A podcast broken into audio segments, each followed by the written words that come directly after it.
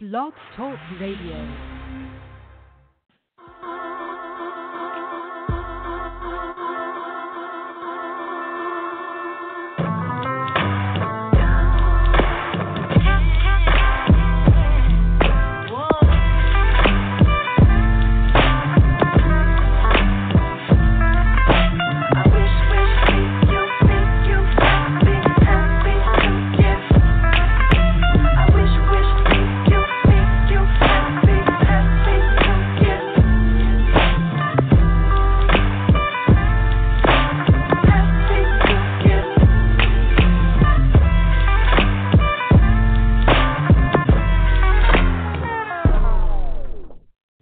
BBN. Here we are again on another great Wednesday evening. Hope everybody is doing well. Welcome to another episode of Cats Talk Wednesday. Vinny Hardy here. Terry Brown will be along any minute now. For the first time in a while, we got a Wednesday show that coincides with a Kentucky game day. We've had shows in the past sometimes where the Cats are playing on a Wednesday and TB and I have done the show. Uh, and sometimes we get a tad distracted. We, you know, we're watching the game and we're doing the show, but uh, it is that same occurrence again as it is a Wednesday. Kentucky's playing South Carolina at six thirty, so we are right up in here rolling until tip off. Uh, as Kentucky gets set to play South Carolina, what's going on TB? Oh, not a whole lot. Uh, like you said, it's a rare Thursday, or sorry, rare Wednesday game the Cats are playing. Uh, a, a weird kind of 6:30 start and all that. So, uh, kind of an off night tonight. Yeah, it's been a little while. Uh, it's happened a time or two. Uh, seemed like they were playing Mississippi State one time a couple of years ago on a Wednesday, and uh, we were on for the bulk of the show uh, and and did that a couple times. So yeah, it is weird. Uh, Kentucky has quite a few road games coming up. They're at South Carolina uh, tonight, at Arkansas Saturday. Six out of their next nine are on the road. Um, so that's a third of the SEC season right there. You know, all 18 games. So not hard teams, but it's tough on the road no matter who you face.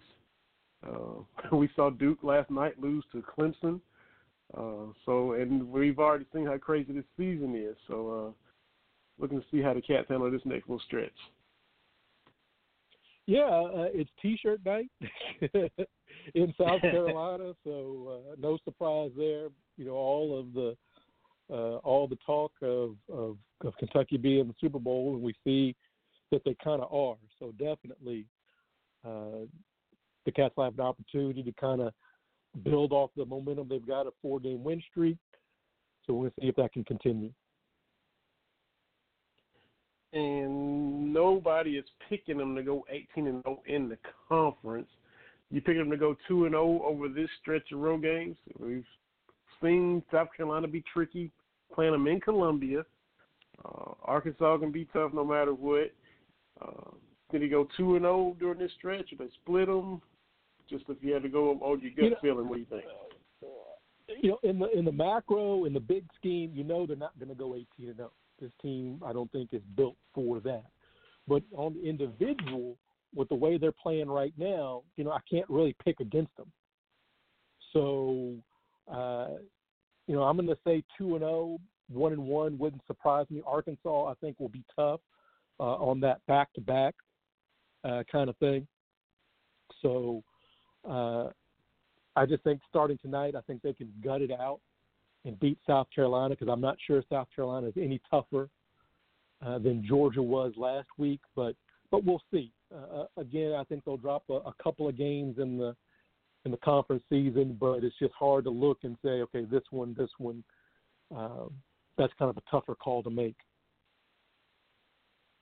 And you got Arkansas coming on eight thirty ish after Kentucky and South Carolina go off. I think they're hosting Vanderbilt.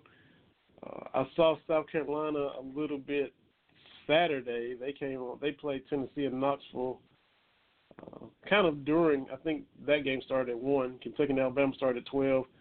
South Carolina and Tennessee came on at one, and so you know, kind of bled on into it. Watched a little bit of that after Kentucky went off, and that was just a rock fight. I think they, I think both teams got into the 50s barely. Tennessee won by one. South Carolina missed a bunch of free throws, or else they would have won. Uh, probably should have won. Uh, I'm. They couldn't throw it in the ocean in Knoxville. I'm sure they'll, they'll of course be jacked up, like you said. It's already T-shirt nights. We know they'll be uh, primed and ready to play better. Um, but they, they they don't score a lot. They play tough defense, but but shooting and hitting free throws is not their thing. Uh, so if, if Kentucky is locked in, they should be able to, you know, put up enough points to to get out of there with a win. Um, but I know, of course, we got about 24, 25 minutes till tip off. 845-277-9373 brought to you by Smoky Mountain Trader. I know you're also hyped uh, because this weekend you got another Final Four that you'll be keeping your eye on with your 49ers. Last weekend, Kentucky beat Alabama, and then you just go right on into watching your Niners play the Vikings. You're already on Twitter talking about how fired up you are. And now they are in the Final Four. NFC title game rematch against the Packers, who they beat earlier. So I know you're just dying to exude excitement about your what is it, red and gold? Is it you know they're back to the back to the red and gold. Absolutely, I'm I'm stoked. I'm excited. Uh, you know, at, at the beginning of the year, I thought that this team was a year away. Uh, when you look at they they only had what like three wins I think last year. Jimmy G was coming back from injury. I mean, we had the number two overall pick for a reason. The team wasn't very good last year. Uh, so going into the season, I kind of temper my expectations uh, you and I have talked about on this show as the as they got to eight and zero oh and ten and zero oh on the season, just uh, kind of where I was mentally, and I wasn't quite ready to jump on in. Uh, to be honest with you, but now here we are. May as well go to the Super Bowl. So, uh, you know, once you get to the playoffs, you're the number one overall seed. I think uh, you know, I'm I'm I'm all in. You know, you know, even though in my head I'm kind of saying that, you know, I thought next year was going to be the year. If if we're here, we might as well do it. So I, I'm very excited to play the the Vikings tough. Uh, a lot of folks picking against the Niners were choosing the Vikings, and my thing was, are you really going to go with Kirk Cousins on the road in the playoffs in back-to-back games like that? You you really think he's going to be able to deliver? Uh, but the defense is is great uh, for the 49ers. Uh, I think they had like five sacks uh, and a lot of pressures on uh, Saturday. Uh, Richard Sherman was able to get an interception, and offensively, just able to run the ball. You know, they've got three different running backs. They let them all go, then whoever's the hot hand, that's that's who they ride, and that's been the recipe. Uh, so I still feel that they'll, they're able to do it uh, because they got a lot of guys back. You know, keep in mind, uh, Staley, Joe Staley, uh, left tackle, missed, you know, 14 games this year, and he's back and he's fully healthy. Uh, wow. So the 49ers are, are, yeah, they're getting healthy at the right time. Uh, where a lot of teams were were are getting kind of get banged up at the end of the year. The 49ers were banged up in the middle, and now guys are coming back. So I still feel confident. It's it's at Levi Stadium, uh, which bizarrely the 49ers have, is the first time they hosted a playoff game since 2012 last week, which seems odd, but uh, makes sense when you look at it. And uh, and I'm I'm feeling really really good uh, about it. So, it's been a while since I've had a, a team in this position. You know, Jason Garrett was not able to get a team to the NFC title game. Even when he had home field throughout, he would get the bye and then lose the divisional round. So back when Dallas was in this position, uh, I remember you know, they they would come out and handle business against you know Green Bay or Philadelphia, whoever in a divisional round. You and I both remember those NFC title games against you know Cowboys and Niners. That's the game I would always be like hyperventilating for for that NFC title game. You're in the Final Four. I don't really remember being that nervous in the divisional round. Um, they usually, you know, dominated, you know, good Eagles and Packers teams, whoever they faced. But I was always nervous before that game against the Niners, no matter what, you know in, in San Francisco, in Dallas, no matter what. Were you sweating the Vikings? Were you calm and cool, or did you have that little nervousness since it's been a while since they have been in this position? And are you going to be more nervous Sunday? What's how were you Saturday? and how do you think you'll be Sunday? Saturday, I was hanging out with my friend Jack, who you've had on the uh, show before. Uh, I, he'll tell you, I was I was relaxed. 49ers that came out, scored that first touchdown. I said, okay.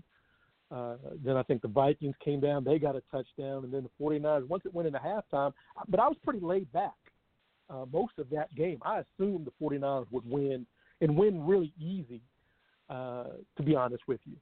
Uh, now, come Sunday, I'm gonna be. I'm nervous right now because this this is yeah. this is going to the Super Bowl. So you know, and although I do think the 49ers will win, uh, you know, they they played the Packers earlier and were really able to uh, cause trouble uh, and put pressure on Aaron Rodgers. I mean, it's still Aaron Rodgers, right? You know, we have all seen.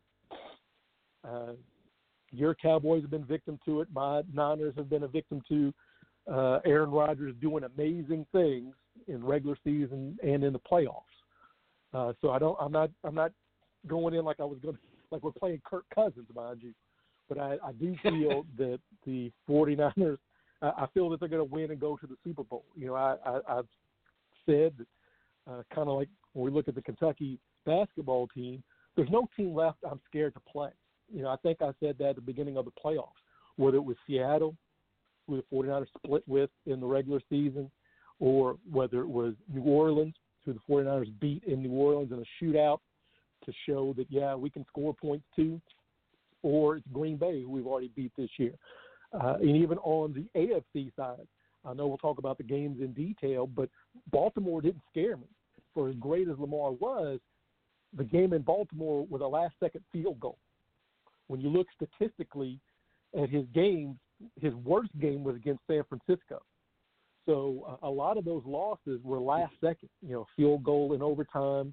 Uh, the 49ers lost to uh, Seattle.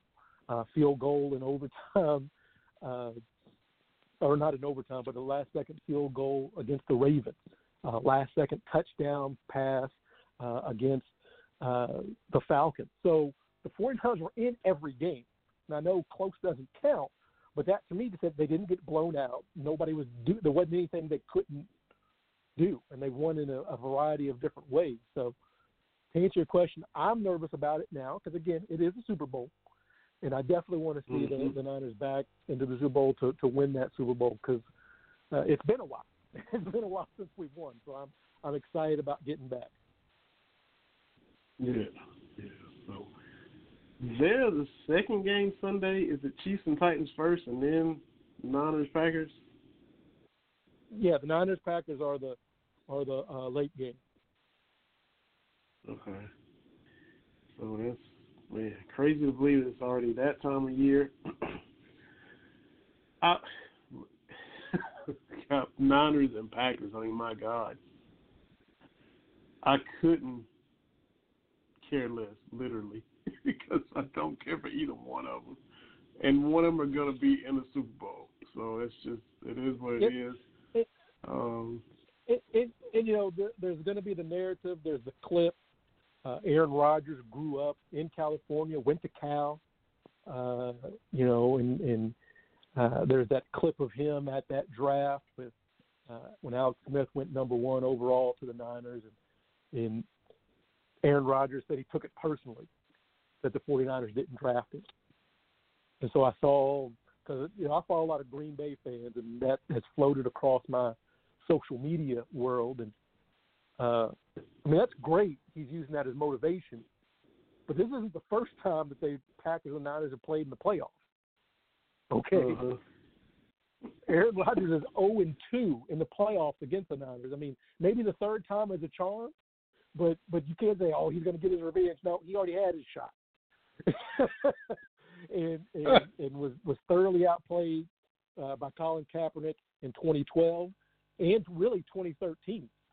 Uh, the 49ers won it uh, at the stick uh, back then, and then the next year they won at uh, Lambeau Field. So uh, there's going to be some narratives out there, but that one shouldn't be one.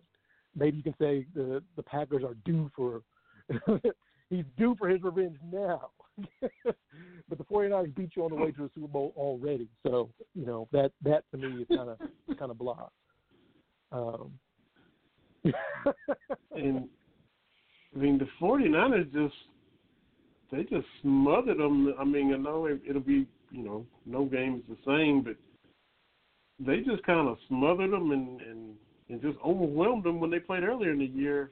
Uh, when thirty to eight, or it was it was out of hand pretty quick. It, it was twenty. It was twenty nothing right before halftime. It was never particularly close. Uh, but 49ers, what they do with their front, uh, their front, uh, I would say the front seven, uh, really, it's, it's just immense pressure. Uh, you know, one of my talking points is always, okay, what are you going to hang your hat on? And I talked about for a stretch there, the 49ers front office didn't look like they had any idea what they were doing, but they drafted a lot of speed guys, and and once they can, uh, they get after you and they make you pass that ball.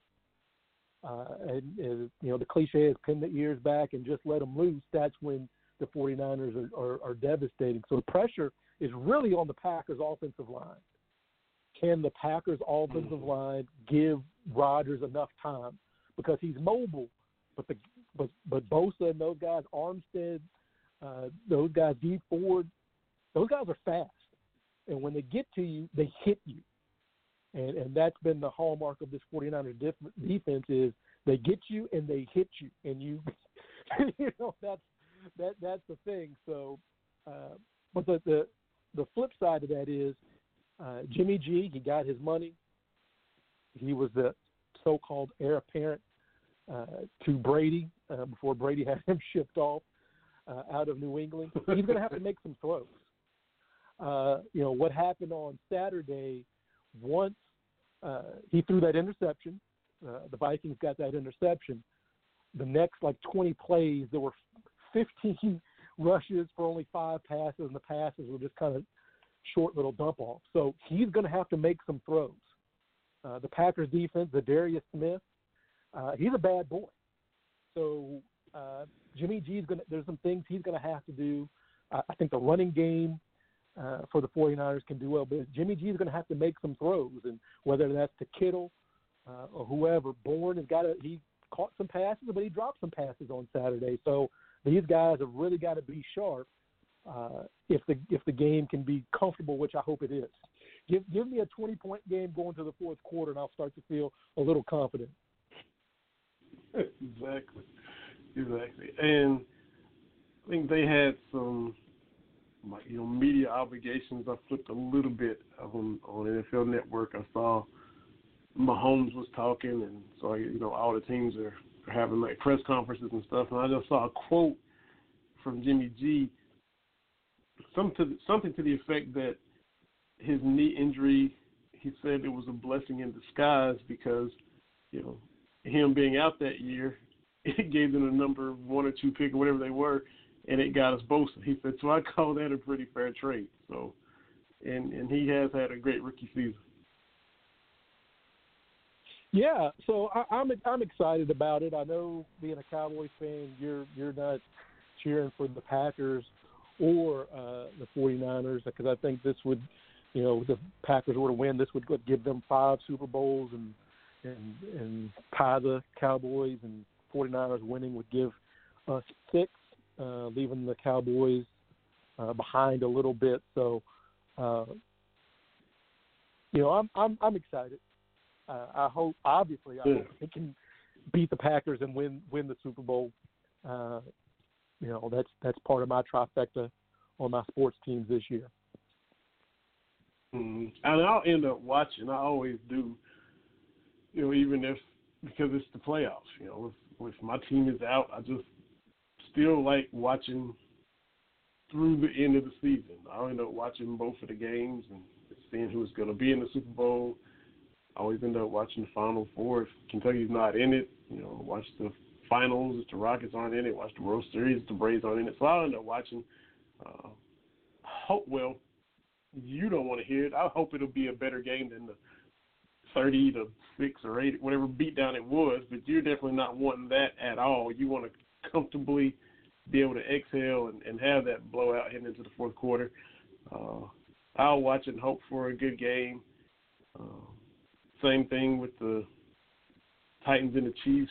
And, and crazy as that is, the Titans have already beaten the Chiefs earlier in the regular season, so you got a rematch there as well. And you know, nobody had the Titans, and I don't care anything about them. You know, I was a huge fan of theirs the other day when they beat New England, as was all of America. Uh, but nobody had them in the NFL Final Four either in the AFC title game going up against Mahomes. Everybody saw that. You know, you know, most people thought Baltimore or New England would be on the other side again, but Titans and Chiefs, and that's what we got. Well, and, it, and it's all about execution at this point. Uh, the Titans, once they put, uh, oh, the quarterback's name slipping my mind. Oh my goodness. Tannehill. Yeah, once they put they- Ryan Tannehill and said, "This is," once they said, "This is what we expect you to do. We're going to run the ball, and you're going to Mhm. have these kinds of opportunities." Uh, again, really, for any team, it's all about identity. And uh, I read something I can't remember where, uh, but the difference between playoff uh, game preparation and regular season preparation uh, and I can't remember where it was. See if I can find it. But basically, the the thing is during the regular season, your game plans, your what you want to do is eighty percent focused on your team, and only twenty percent you may do something for your opponent. In the playoffs, it's hundred percent your opponent. So you can break down just the minute details of what your opponent is going to do, and you can really focus on that. And that's what we saw, well, we have seen from the Titans so far. Uh, their game plan against uh, New England was Tom Brady can't get the ball down the field like he used to. So you play to you play to that, and that's what they that's what they do. You keep it, you keep the the game kind of uh, close, and then Derrick Henry. No one wants to talk to, uh, tackle that man. Nobody wants to talk to him. But but you know, the fourth quarter, nobody wants to tackle him. You reach a point where you're tired of tackling someone, and we've seen running backs get to that position or that situation before, where the opposition you just get tired of tackling. So uh, they're able to beat uh, able to beat New England, and then you look at the Ravens, and uh, the whole thing about Lamar, he's overrated. You know, we allow some athletes. This is me getting on my soapbox, but we allow some athletes and, and just people in general to become symbols more than more than people, and I'm guilty of that as well. Like for me, Lamar Jackson and the criticism he got uh, before the draft and kind of right as he got drafted, I even though he went to Louisville, I kind of adopted him because of all of the, uh, I mean, hate and, and and racism my dad talked to me about with as far as black quarterbacks. You know, everything they said about Warren Moon and and you know even Randall Cunningham and all these guys, even guys that didn't get a chance to play in the NFL, got wrapped up into Lamar Jackson. So I'm coming from that perspective. And then you got other people that feel that a running quarterback is not going to be able to win a Super Bowl, even though we've seen mobile quarterbacks get to a Super Bowl and play well. Cam Newton played well. Uh, even my man Steve Young, pretty mobile, played well. Uh, Steve McNair came a yard short in the Super Bowl.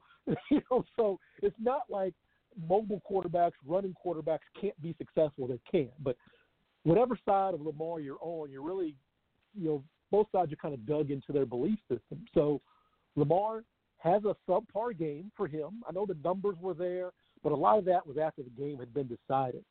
So you get people out of the woodwork that use this one game as a marker either way. Either he's going to be good or he's trash. You know, that's that's the world we live in right now.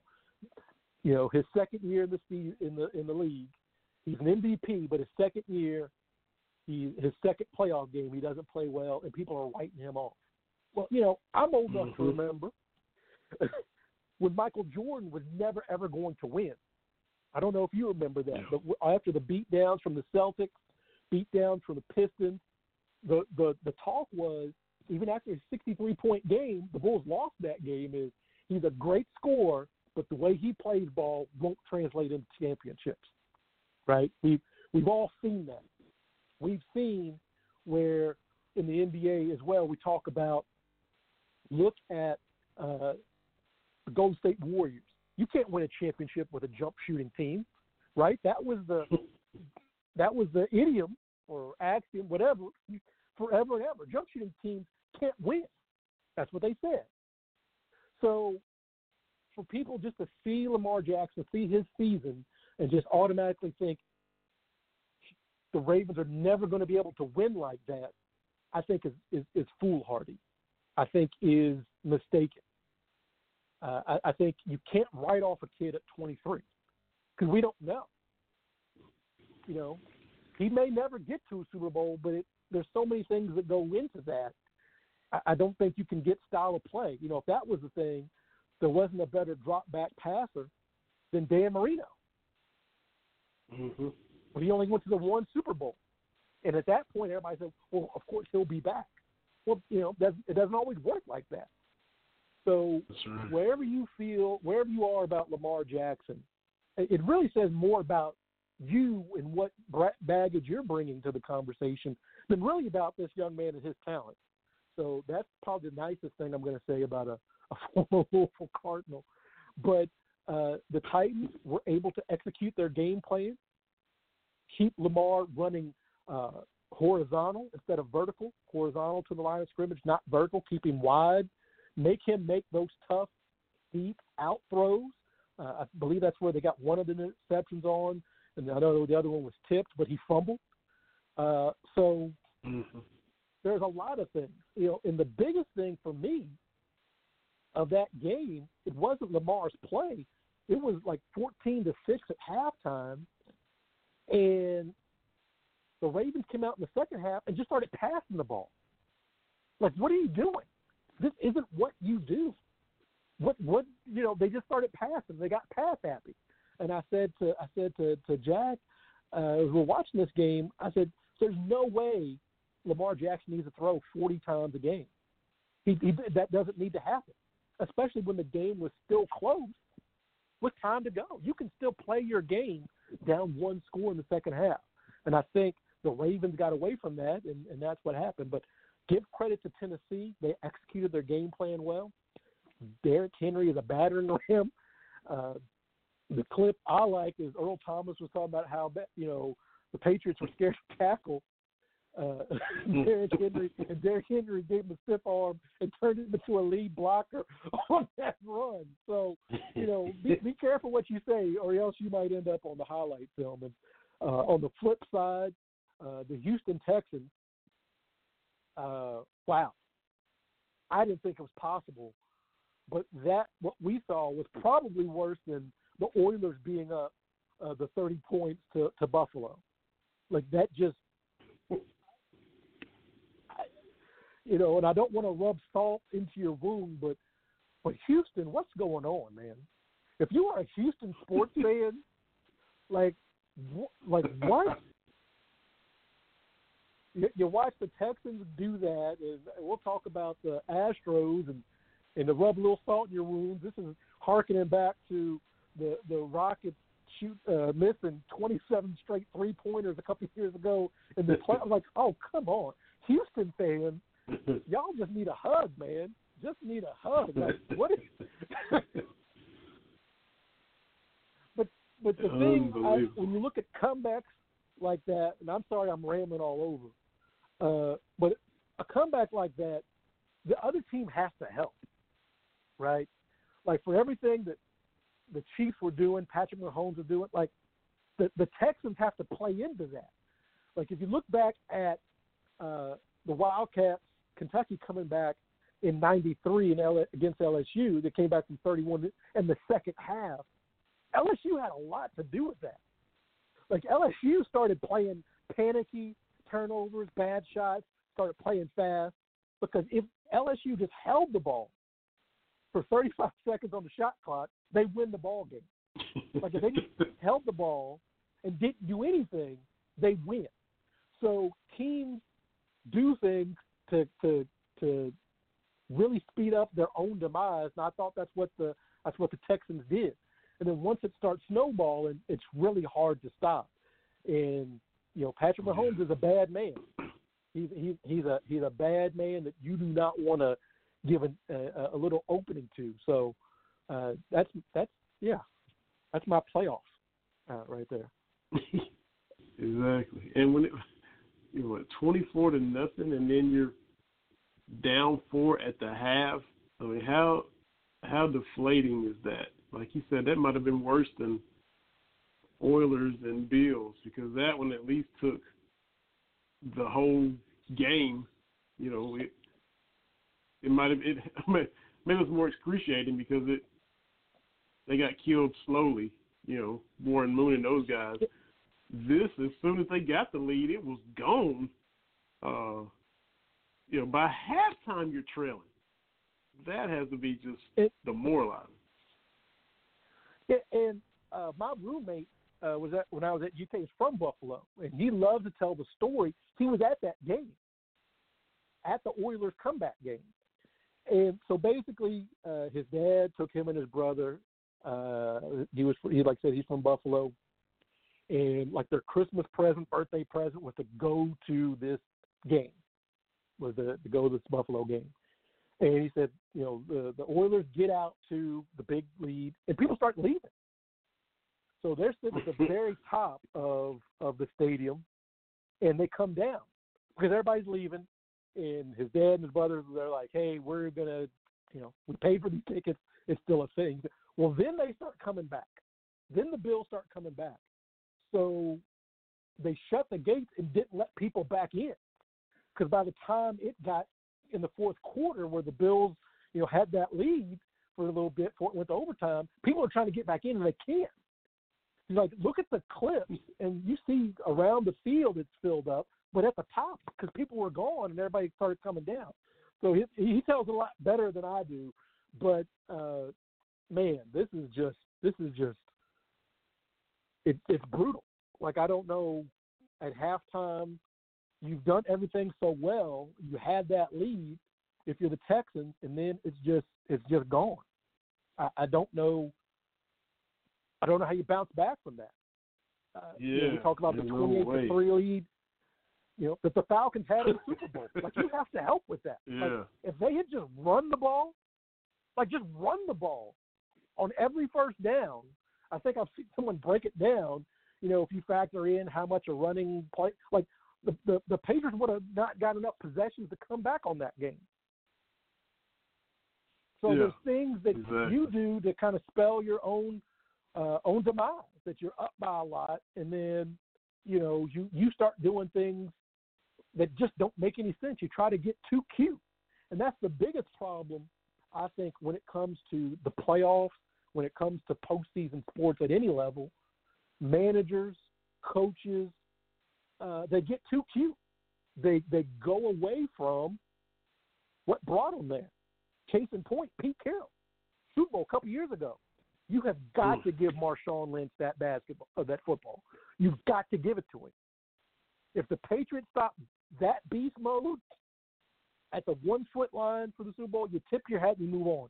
You give them the ball. You know, my only knock on Coach Cal is in the tournament. I think he gets tight. If it's a tight game, He start he takes the air out of the ball. And I love what John Calipari does. But that's my biggest gripe. Even the games we win. Mm-hmm. You know, we were uh, we were beating the brakes off Kansas in the 2012 Final Four, beating the brakes off of them. Then Cal puts up his fist, and we start do, going deep into the shot clock, which we have not done all year, and it totally messes up the rhythm. Now Kansas put some of that game pressure on, and thank God for Michael Kidd Gilchrist uh, making the Kansas player Yeah. you know double pump that shot and get you know. So coaches get away from that. You know, if you're a Seattle fan and and, and Marshawn Lynch gets stuffed on the goal line, hey, tough loss, but you can live with that. I don't think you can live with throwing the ball in that situation. You know that that that's the that's that's the thing. So uh, coaches they just try to be too cute and and too and, and too and try to overthink things. Uh, you know I think that's what happened with Atlanta. You know my coach now Kyle Shanahan. Uh, I think he tried to get too cute mm-hmm. up 28-3. And, and and that Tom Brady was Michael Myers. Like, hey, you got to cut off the head, man. Like, you can't if you're trying to beat that that guy, you've got to be bold. When you look at how the uh, how Eli Manning and the uh, Giants were able to beat uh, the, the Patriots twice, they were bold. Uh, everybody remembers the helmet catch in the first Super Bowl. I think the catch from Eli to Mario Manningham on the sideline in the second Super Bowl, he dropped that in a that that was a throw. You Yeah. got to you that was a big time throw. You've got to be bold if you're going to win in these situations. So Mm-hmm. uh, so that's my that's my thing. Kentucky up I'm- 4 I'm to nothing. oh, that's fine. That's fine. Kentucky up four nothing. South Carolina trouble scoring as advertised so far. Um, so Cal is on the refs early. It's, just something about being in Columbia. Uh, already got me wondering if he's gonna finish the game because he's on them. and uh, you know we we know he's had some less than forty minute games in Columbia before. um, but to go back to um, you know the narrative about you know running quarter quarterbacks in the Super Bowls and things like that. Um, if you want to get technical, you know, like like you had the year, you know, it was Bears and Colts. Uh, Tony Dungy being the first black head coach to win a Super Bowl, and you, it was going to happen because it was Tony Dungy against Lovie Smith. This NFC and AFC championship game, you've got quarterbacks who all are mobile. None of those guys are are statues. I mean, Tannehill can can move. I don't. I mean, you wouldn't consider him like Lamar Jackson, but he is not a stiff. He's you know he's more dual threadish than he is just straight drop back. Um, we know Patrick Mahomes can move. He's mobile. He's dual threat. Your boy Jimmy G, even though he did just come off of that knee injury, he can move and run as well. And and Aaron Rodgers, even though he's you know in the latter part of his career, he still got some wheels too. So technically, we can maybe say a dual threat running quarterback is going to win a Super Bowl no matter who wins it. Yeah, you know, and and, and narratives, and, and that's the thing too is uh, I read so much stuff about mobile quarterbacks, and look, uh, things change. You know, I, I remember growing up, you know, it had the run and shoot, and it was a gimmicky offense, and they said the quarterback doesn't need to throw the ball 40, 50 times a game. But yet, that's what we typically see the Brady's and the Breeses and the Mannings and the Favres have done the last five or six years, and was with a lot of success. They're they're different, you know. It, it things you, there's no right way to win. You just have to look at your personnel and figure out what's going to work for you. That's why you can't be definitive. You know, if you go back far enough, there were people saying the forward pass won't work in, in football. That was a newfangled thing. Right? So, so things change. They, they absolutely change, and it's all about finding what works for your personnel, and and that's where uh, when you look at what Harbaugh has done with Lamar Jackson, it's rare that you see someone say, "Look, I'm not married to one way or the other. Look, let's look at the talent and see how we can be successful." Not too many coaches do that on the pro or the collegiate level. It's they have their mindset, and and you will do X, Y, and Z. So it's refreshing to see a a, a coach, a, an organization kind of retool around somebody. I, I think the 49ers were headed in that direction, uh, but then the the Jim Harbaugh thing kind of the wheels fell off there.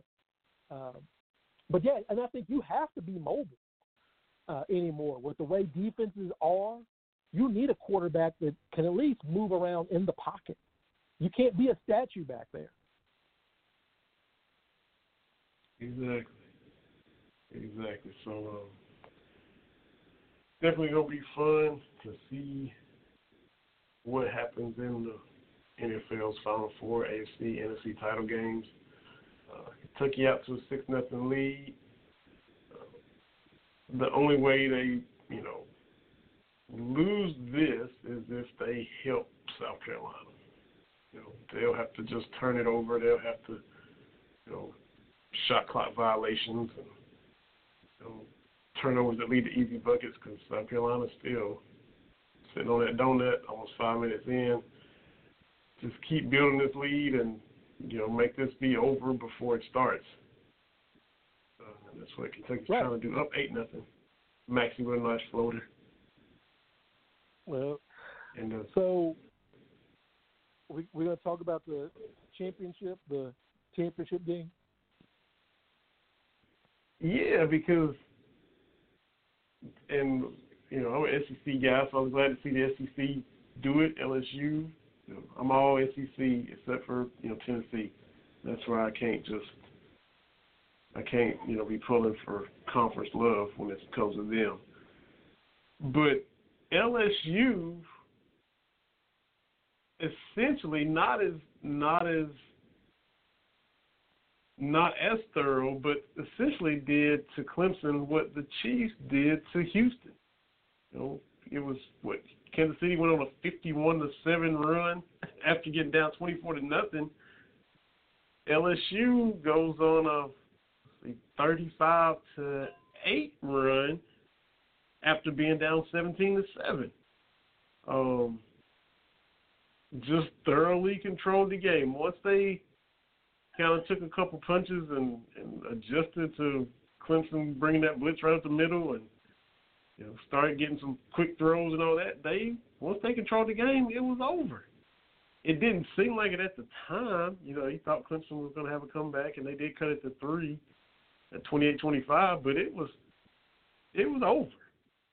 Uh, and I was glad to see LSU cap it off. You know, after they beat Alabama, know, they're going to win the West. I'm like, well, I hope they don't stub their toe and you know lose to Texas A&M or somebody down the stretch. They didn't. Got to the SEC championship game, went ahead and beat Georgia, and then took care of business in the playoffs. Just beat the dog out of Oklahoma, and then dominated Clemson.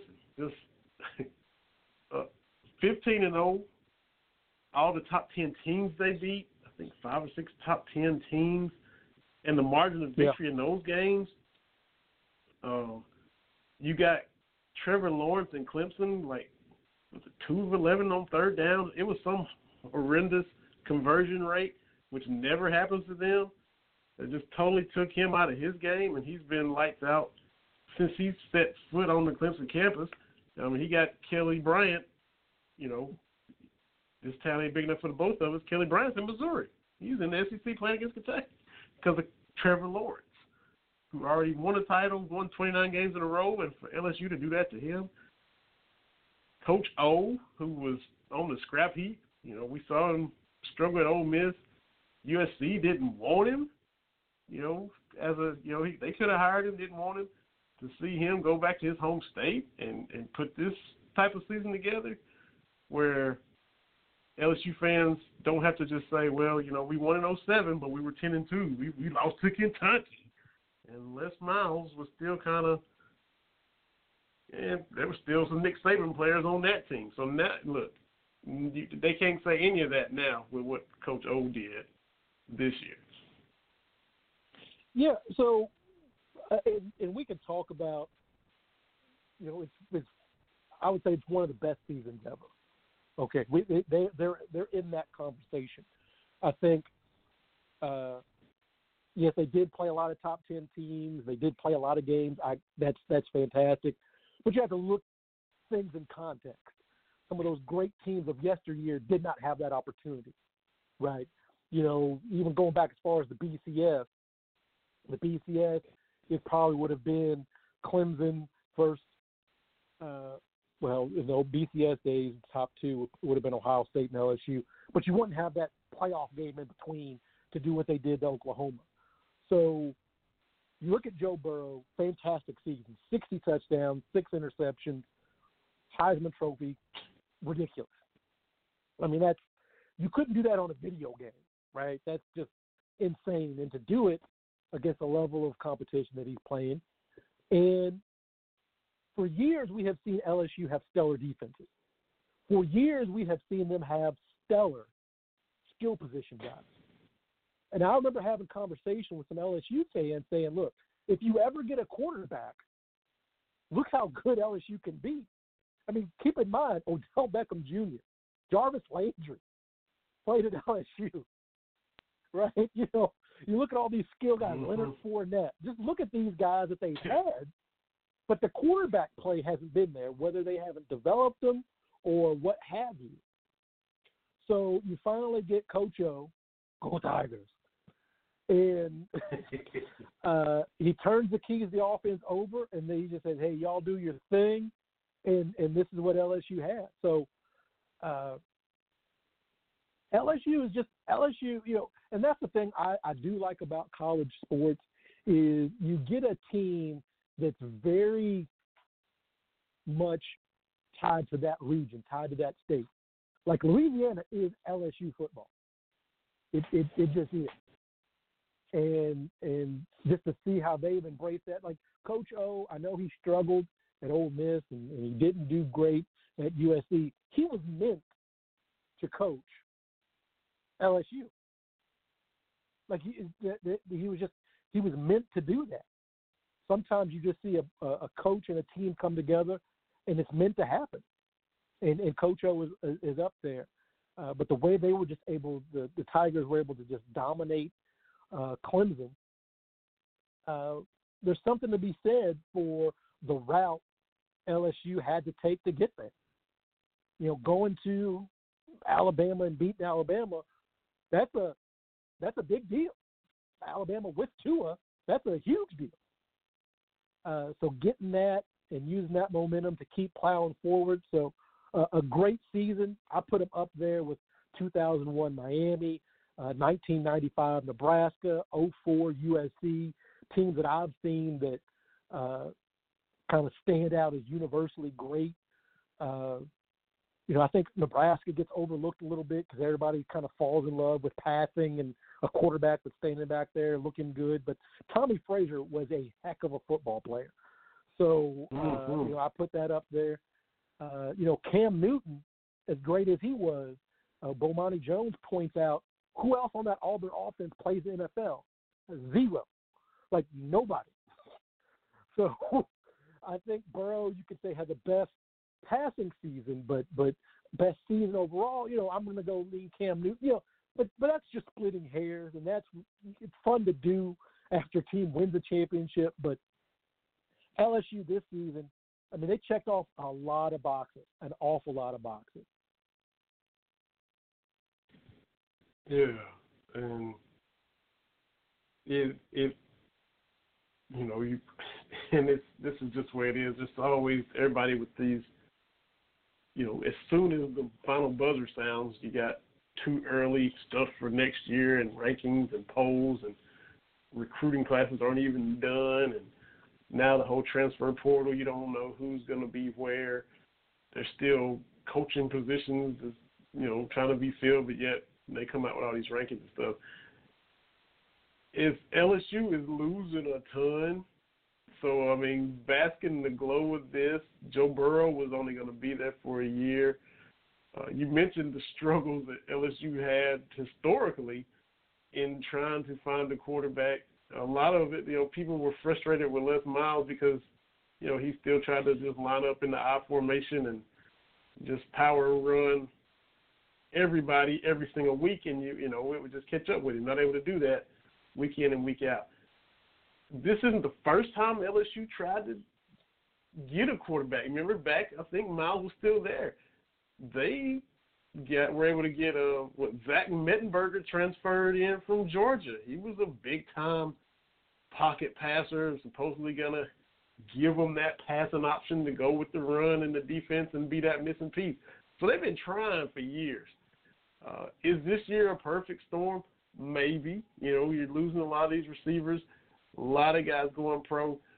Joe Brady, who wasn't even the offensive coordinator, uh, or whatever is OC, but the Joe Brady comes in to be the passing game coordinator to work with Joe Burrow, and it worked out beautifully. Like you already mentioned, 60 touchdowns, six interceptions. It's just a 10 to one touchdown interception ratio. That's it. Nothing, nothing special. TV just 10 to one. But he's already moved on to the Panthers, so he was just there for one year. So Coach O's to have a lot to replace. Uh, Alabama's not to be dropping off the face of the earth. So just enjoy it, LSU fans. Uh, and that's hard to do. I, I, say it often. You know, as soon as Banner Eight was still sweating in the Raptors, everybody was hollering about let's win number nine. So I hope they enjoy it and savor it. Uh, you know, if you don't win it for another couple of years or so, still you you can't unsee what just happened with what this team did. And all year long, you kept hearing, well, LSU's defense is, you know, it's not, you know, it's not up to snuff. This offense is great, but well, this defense allowed them to win the title. And the defense just gradually, kind of quietly got better. Uh, who was I listening to? Uh, I think it was Cole Cubelic or somebody said the last four quarterbacks LSU faced. And you got Jalen Hurts in there, you got Trevor Lawrence uh, Fromm at Georgia, and then Kellen Mond, I think at Texas A&M. The last four QBs they faced, and they did not allow a passing touchdown. And this is from a defense that supposedly wasn't good enough to allow them to be able to win national championship. So, I mean, just all across the board, like you said, they checked a lot of a lot of boxes. Yeah, so you tip your hat, uh, you tip your hat to them. Uh, you know, I, I'm not really a big conference guy. We talked about that earlier, but this is a, this is something that is interesting. National titles by conference in the BCS in college football playoff era. Okay, Pac-12, one title. Big East, one title. Big 12, two titles. Big Ten, two titles. ACC, four titles. And number one, the SEC, 12 titles. Now, I'm not going to beat my chest and say, okay, SEC, SEC, SEC. I mean, yes, if I'm watching the game, I wanted LSU to win. I'm going to point out that in bowl games, uh, the SEC went nine and two this last bowl season with CBS saying the Belk Bowl that Kentucky won up until last night, probably even with last night's game, was still the most competitive, uh, most entertaining bowl game. I put a tweet out that said, if this was ACC men's basketball and they had this, 12 out of 20, we would never hear the end of it. That's the only thing I'm putting out in the world that for everybody that says SEC, blah, blah, blah, I mean, the proof is right there. The proof is right there. Well, SEC bias, blah, blah, blah, blah, blah. Look, for, for those 12, most of the time the SEC was beating the crap out of whoever they were playing.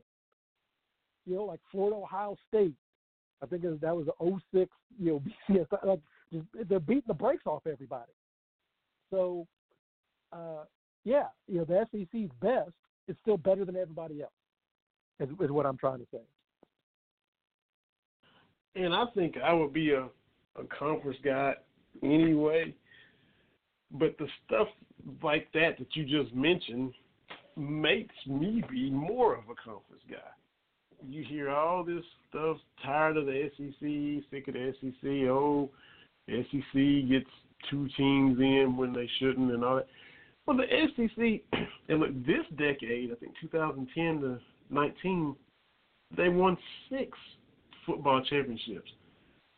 But if you go back to the last decade and this one, you know, starting with maybe LSU in 07, the SEC won seven football championships in a row. Uh, so they kind of earned the right to get, you know, just maybe special treatment or to get all the love and hype uh, that they've been but, getting. And the and if and the, the Big Ten had won seven titles in a row, if Ohio State and Michigan absolutely. and Penn State had strung together and won seven straight national championships in football, we would not hear the end of it. So I don't mind that the SEC pumps his chest. It just means more that everybody kind of pumps their chest because, you know, everybody else would. And so the, SEC, the conference earned the right for it. You know, Greg Sankey kind of pumps the chest. He's not even from the South. He's from New York, and he's embraced it. So y'all can just deal with it.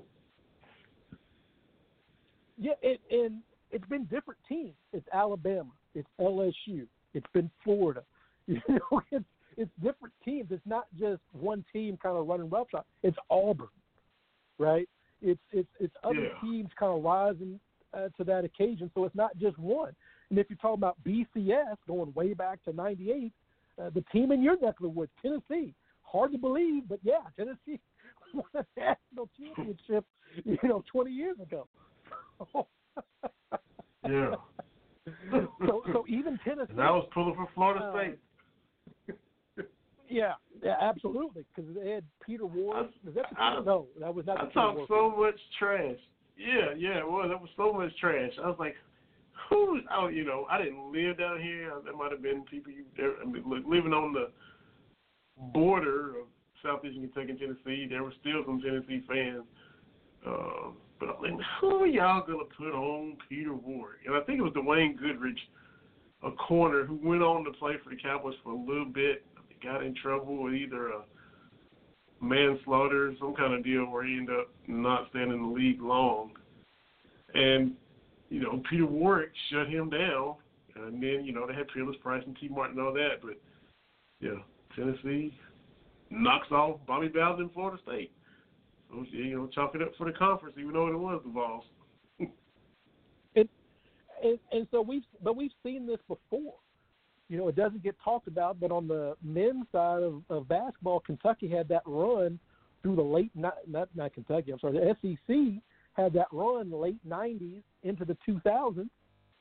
You figure Arkansas won in '94, was runner up in '95. Kentucky has three championship game appearances, you know, 96, 97, 98, and then in 2000, Florida, Florida is in the title game. So, you know, even 2014, Florida and Kentucky in the Final Four. So this notion that, that, that you know, I, I beat my chest a little bit uh, for the SEC. Uh, but again, LSU, tremendous, tremendous game. Uh, they deserved a season for the ages. Uh, do nothing but, but tip your hat, and and I hate looking ahead. Uh, in you know with the too early because you don't know how teams are going to look. Uh, right now. So I get why we do it, but I'm just not a fan of it. Uh, let let these teams enjoy the championship. Yeah, yeah. I'm in the same boat, but you know, so much stuff can be, you know, you can quickly put out tweet. Information just goes so fast that just, you know, people don't even savor stuff anymore. It's, it's everybody's just on to the next thing you know, fan bases, not everybody, but a lot of people. You, I mean, uh, and it's been that way for a while, and, and it's not going to stop. You know, LSU fans will be disappointed if they drop a couple games next year. You know, I'm not saying that we want to run Orgeron off, but the joy will fade sooner than it should. Yeah, absolutely. So again, good good job for the for the Bayou Bengals. They get to still be the Tigers and still get to call their uh, their stadium Death Valley. I think that was part of that was, right. that was part of it. Uh, and who did I read? I think I read an article by uh, Dan Wolken because had come on EJ. Uh, had Clemson won, that would have been it would have been a, a, marvelous accomplishment. It would have been three titles in four years. Um, but just the fact that he's still, you know, all the whining he did, I think it was Dan Wolken, incessant whining, little old Clemson, which isn't the case. Had Clemson won, that's all you would have heard. All they would have been talking about was how disrespected they had been all season, and they would have played that up even more, and it was already annoying. So, uh, with LSU winning, we don't have to hear all of that out of Dabo. And it's so crazy how quickly he made them unlikable. Most of the time, you know, and look, Clemson won a title in '80 or '81. Uh, had great players, you know, throughout the years. But when they first beat Alabama, you know, everybody was tired Alabama. Was happy for Clemson, you know. Uh, cool to see somebody new. Oh, you know, Clemson took down mighty Alabama, but Dabo quickly made them annoying, and it, it got to the point where look, you're tired of Clemson, maybe quicker than we should have been, just because of the way they carried on. And with LSU winning, we didn't have to to hear all of that either. Yeah, I'm I'm not a Dabo fan just on his stance with paying players and and that kind of stuff. I'm I'm not a, but that's just a, you know, that that's a person. He's but he's got a great thing going in Clemson, and they're going to be reloaded next year. And, and Trevor Lawrence is going to come back with something to prove. So it's going to be scary for, yeah. for Clemson's opponents next year. when you talk about getting mm-hmm. getting back, if you can bring a quarterback back that you know has won 29 games in a row, loses, and, and you can bring that guy back, yeah, okay, that, you know, no one's going to feel sorry for you in that situation. Exactly. Exactly. Uh, Kentucky still, you know, up nine in control.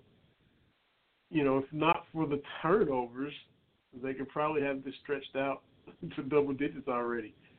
Uh, they had eight points. It was eight to two or eight to nothing. They had six turnovers. So, um, and you know, if you want to nitpick, past two or three games, Hagans has just had some awful turnovers at the start. You know, dribble off his leg, or he'll fall down, or just make a silly pass. It's not really characteristic. And then you know they kind of tighten it up the rest of the way.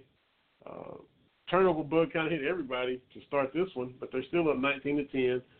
Uh, so they they kind of helped. They tried to help South Carolina, but South Carolina is just not very good. So you just do what you got to do and put them on their misery, and you know, head on and start getting ready for Arkansas if once you get this one. Yeah. In the and, bag. And, and what we're seeing, uh, I handled the post game uh, the other day for uh, who did we play the other day? Man, I'm losing my mind. Uh, Alabama. Alabama. Wow, I am struggling. Nate Nate Oats, the old Buffalo coach. Uh, yeah. Hagan didn't play well, but almost messed around and, and got a triple double. Uh, yeah. yeah. So the turnover is still a, li- a little high, but uh, I think we've got our our five. Uh, it was uh, Sestina. No, I'm sorry. It was Nate, not Nate. Nate Sestina is the same person. It was EJ that played. I, I thought played really really well against Alabama. Uh, so the, the roles are being figured out. You know, uh, the one thing I don't think Coach Cal gets a lot of credit for is how well he he he, he coaches. Like I talked about with Coach uh, Orgeron in uh, LSU, uh, Cal year in and year out this is the time he kind of figures out what kind of team he has. Right? It's usually first of the year in December we kind of figures out how the pieces are going to fit together. And he's got to do that every year. Most coaches know uh, what what kind of players they're going to have and how the team's going to work before the season starts. You know, you know, I talk about mm-hmm. Cal going to the high pick and roll uh, with Brandon Knight and Josh Harrelson, and how that was how the offense got rolling in 2011, and and just the you know the the lob capabilities of 2012, and just doing different things. And, and granted, it's his. That's how he sets up his program, but still, that doesn't mean it's not difficult to do. So he's finally figured out the roles of everybody on the team. I think we're still going to see Whitney uh, have a flash. Brooks, we're going to need those guys to have a big game at some point down the road, whether it's you know hopefully knock wood, not injury, but foul trouble or what have you. Those guys have got to be able to play, and I think Cal does a really good job of keeping guys, even if they're not playing. He does a great job of keeping guys engaged. And I point folks to Marcus Lee in 2014, who had like 12 straight coaches, you know, did not play coach's decision before exploding in the Elite Eight against Michigan. So, you know, Cal does a really good job with that of letting guys know, hey, keep working because we're going to need you. And, and I'd like to see us continue that this year uh, with these guys. But I feel confident. Again, I don't think we're going to go 18-0 in conference. Uh, but I think 15-3, 14-4, I think would be acceptable. Uh, I'm not worried about seeding. I've been saying for a long time that unless Kentucky is historically great, 2015, 2012, uh, 2010, uh, 96, unless we are, unless we go to the tournament the number one overall seed, Kentucky gets screwed when it comes to seeding. So it really doesn't matter. Like I don't care what we do, even if we go 18 and 0, win the SEC tournament, they're still going to go back to Evansville, still going to go back to Utah. Like it doesn't matter. Like it just, you know, we're, we're still going to. And I'm not saying that we get screwed, but I'm saying we kind of get screwed when it comes to seeding. So it doesn't matter. Uh, you know, my yeah. thing is as well what we have seen from UMBC a couple years ago in Virginia. You got to come ready to play every game. Like it doesn't matter anymore. It used to matter. Hey, if we can, you know, be a top two or three seed, you get that one cupcake game, and then okay, we got five more. No, you got to come ready to play from the jump, or you will get beat. So uh, you know, I understand you know you know when it comes to seeding who we see where, but I've seen different mock drafts or mock drafts, mock brackets, and I'm like, give that to me. Uh, I saw one Gonzaga's the one. Uh, we're like a four seed. I'm like, give that to me all day long. I take that. You know, and, and honestly, there's no yeah. team I'm even scared to play. Like I said about my 49ers, mm-hmm. there's, there's there's nobody. Everybody's looked great. Everybody's looked not great. Duke got beat the other night. Michigan State didn't look great. Won a bunch of games in a row and got the brakes beat off of them uh, by Purdue. You know, yeah. no team has looked unbeatable. Uh, but Ohio I, State's I still in the funk since they played Kentucky. They fell Absolutely. apart after they beat you Kentucky. yeah, so there's that, and uh, yeah, I mean that's just yeah, yeah. Uh, so for for my money, I'm I'm not uh, scared to play anybody. Uh, I know it'll be tough.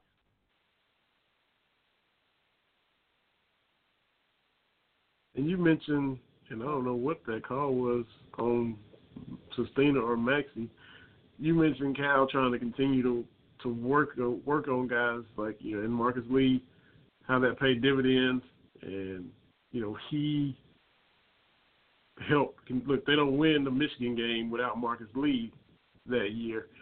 Um, still talking about, you know, I've keep, I keep mentioning, and I'm not the only one, the potential for contributions from Juzang and, and Kahlil Whitney.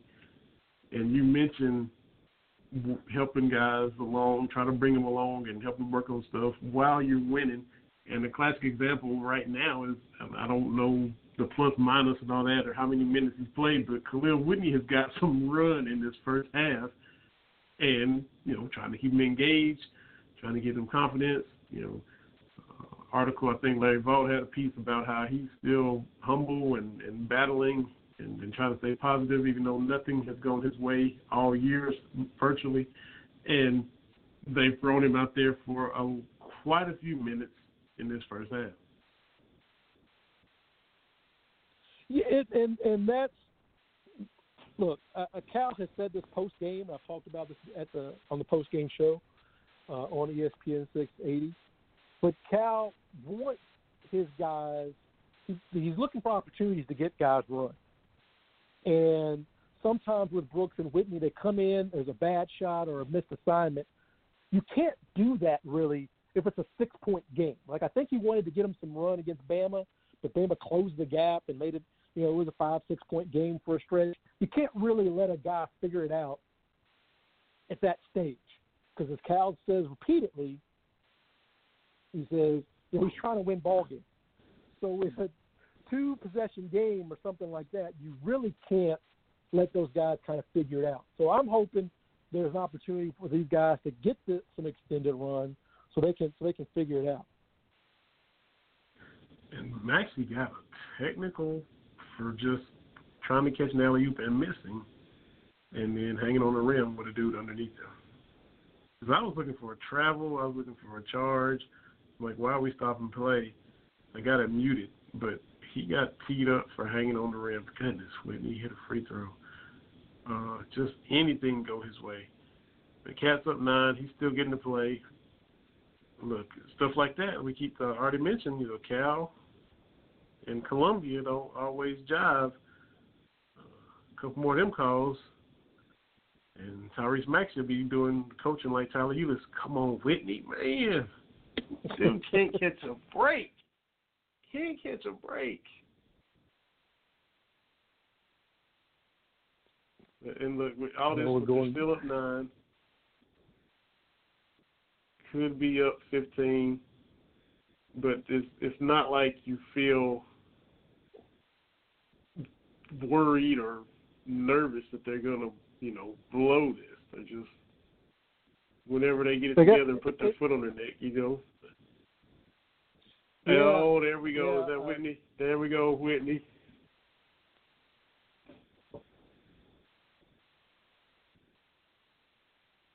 Get him an M one. Here we go, quiet.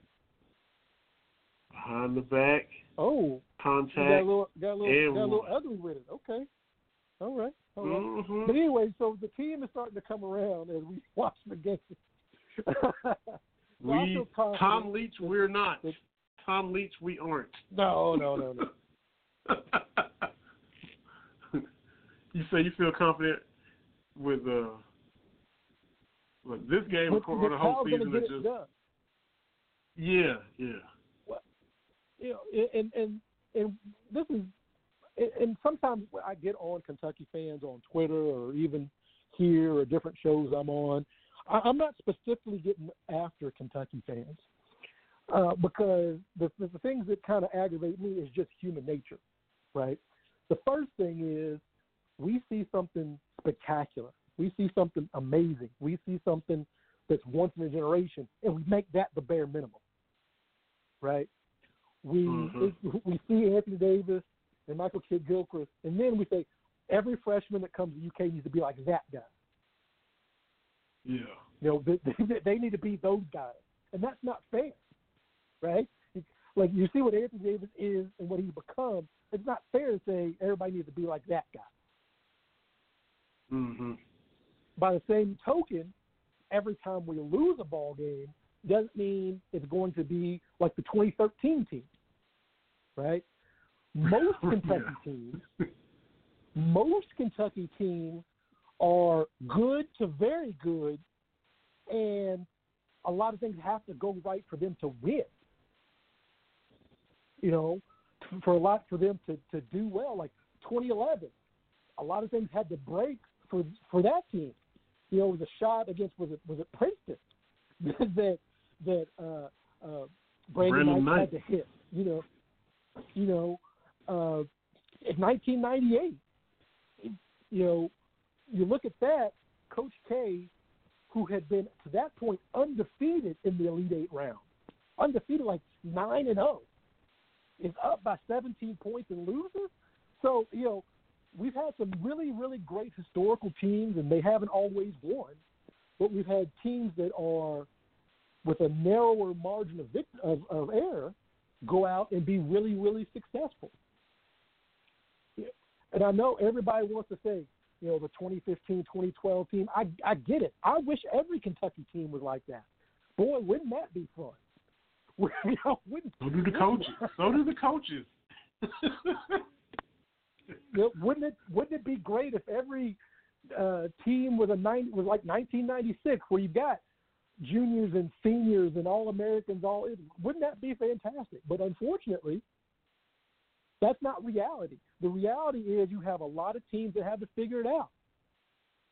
You know, I, I, I've heard people talk more about like you know that '84 team.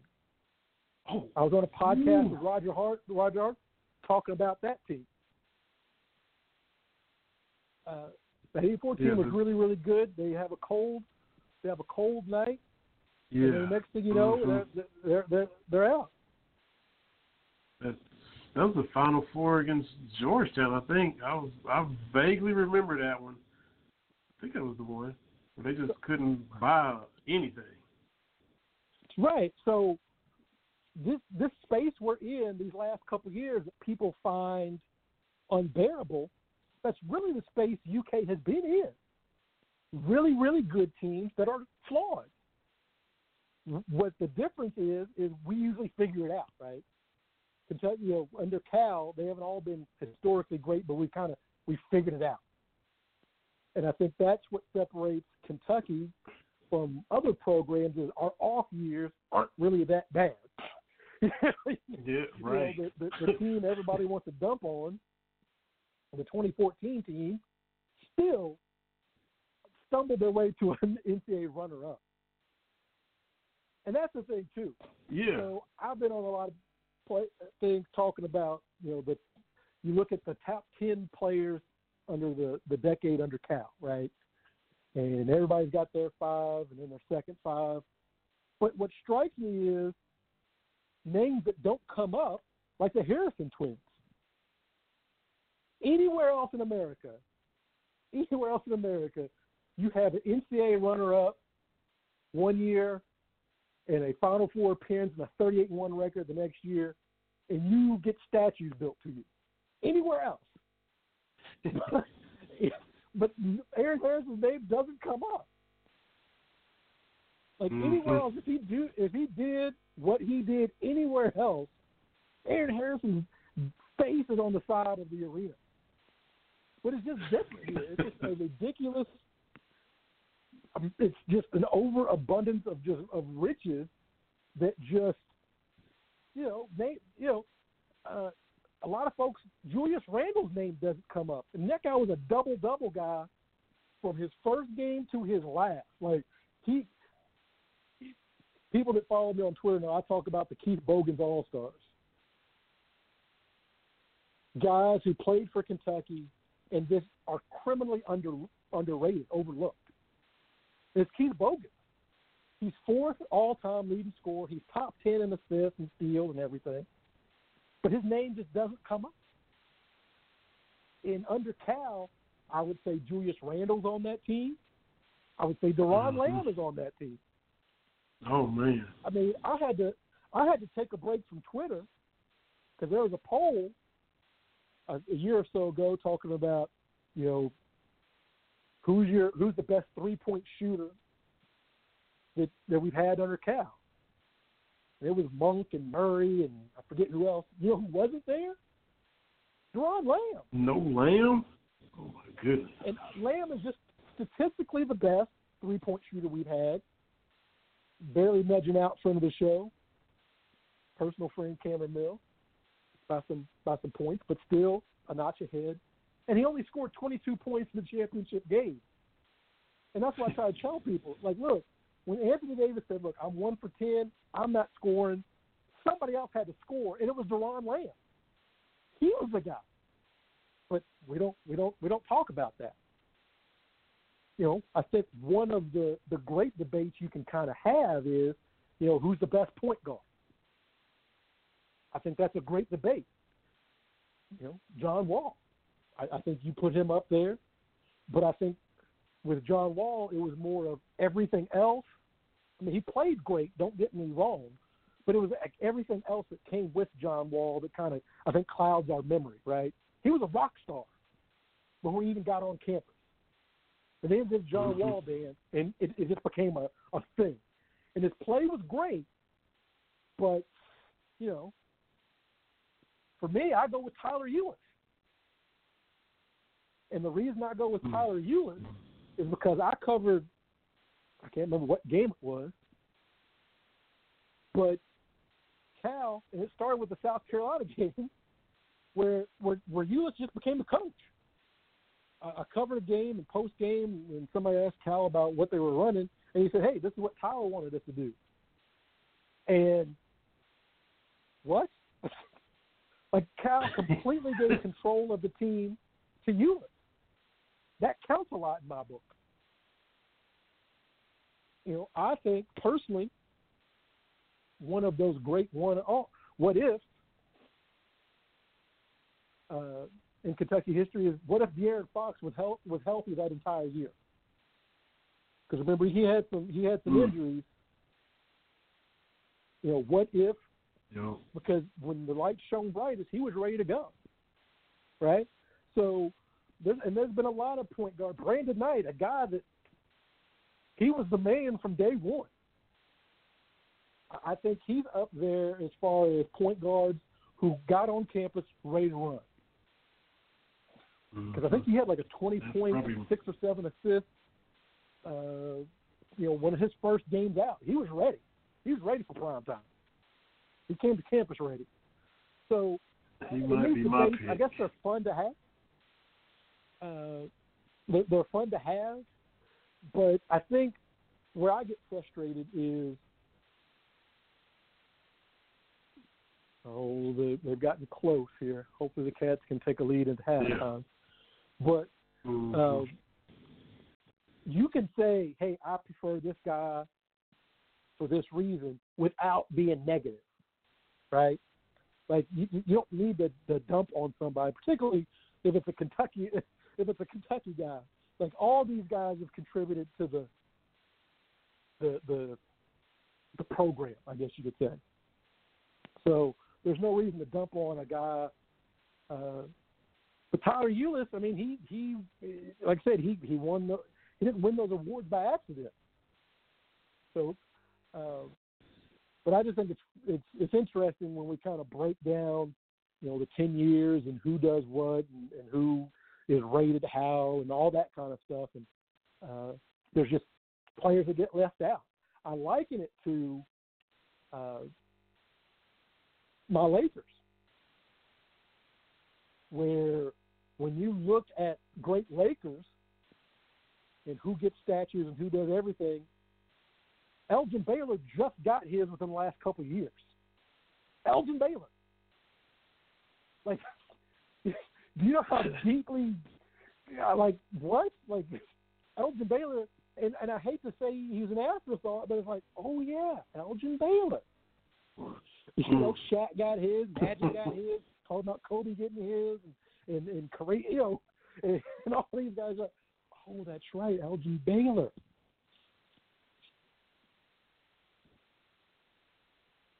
Yeah, that is that is mm-hmm. crazy.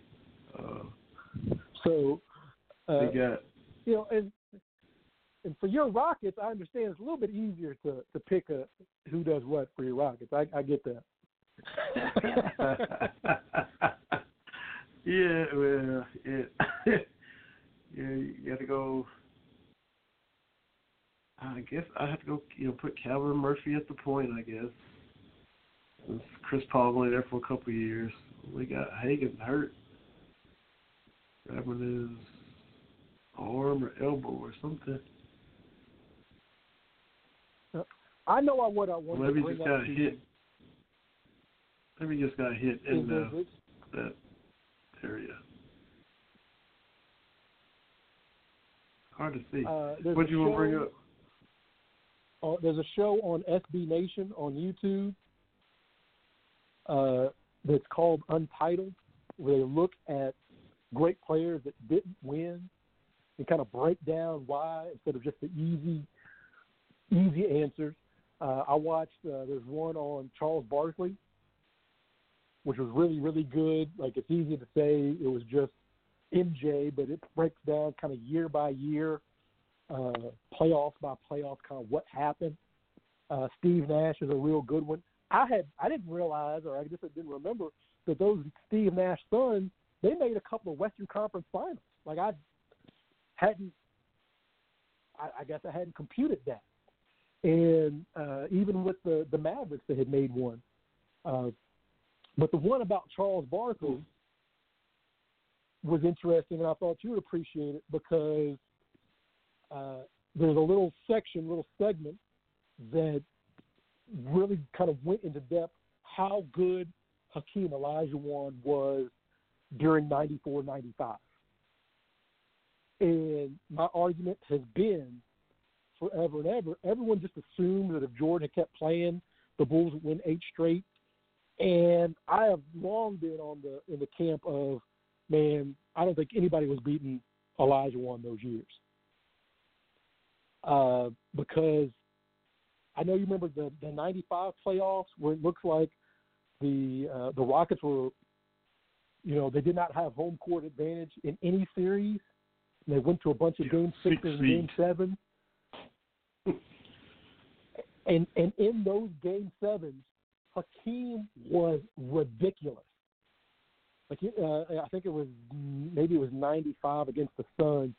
Absolutely was like 40 points and 14, 15 rebounds and a bunch of just ridiculous. I'm like, ain't nobody beating that guy like that. But it's a great show. It makes you think a little bit. Uh, there's one on Barry Bonds, why he didn't win. So it's those three, and I'm missing somebody. Randy Moss. Uh, SB Nation's got some really good kind of mini documentaries where it's 15, 20 minutes per, uh, but they give you some really great detail. So I've watched that.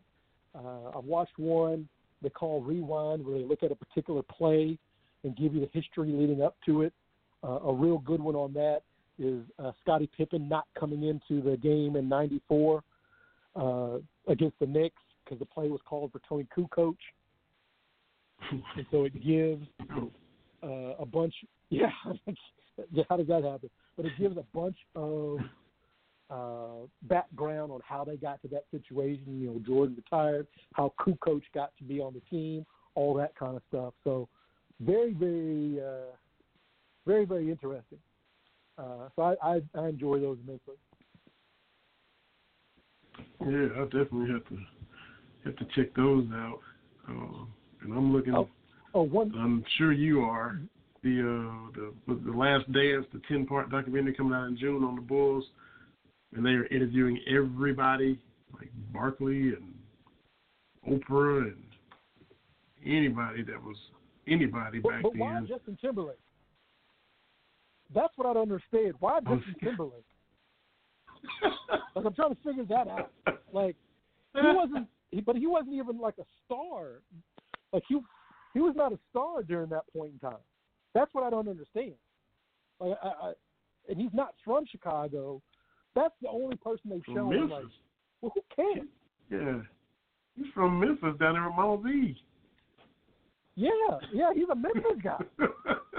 yeah. So I don't know. Yeah, I, I have no idea what his uh, what what his contribution is going to be. But I, I love these little documentaries. They break it down.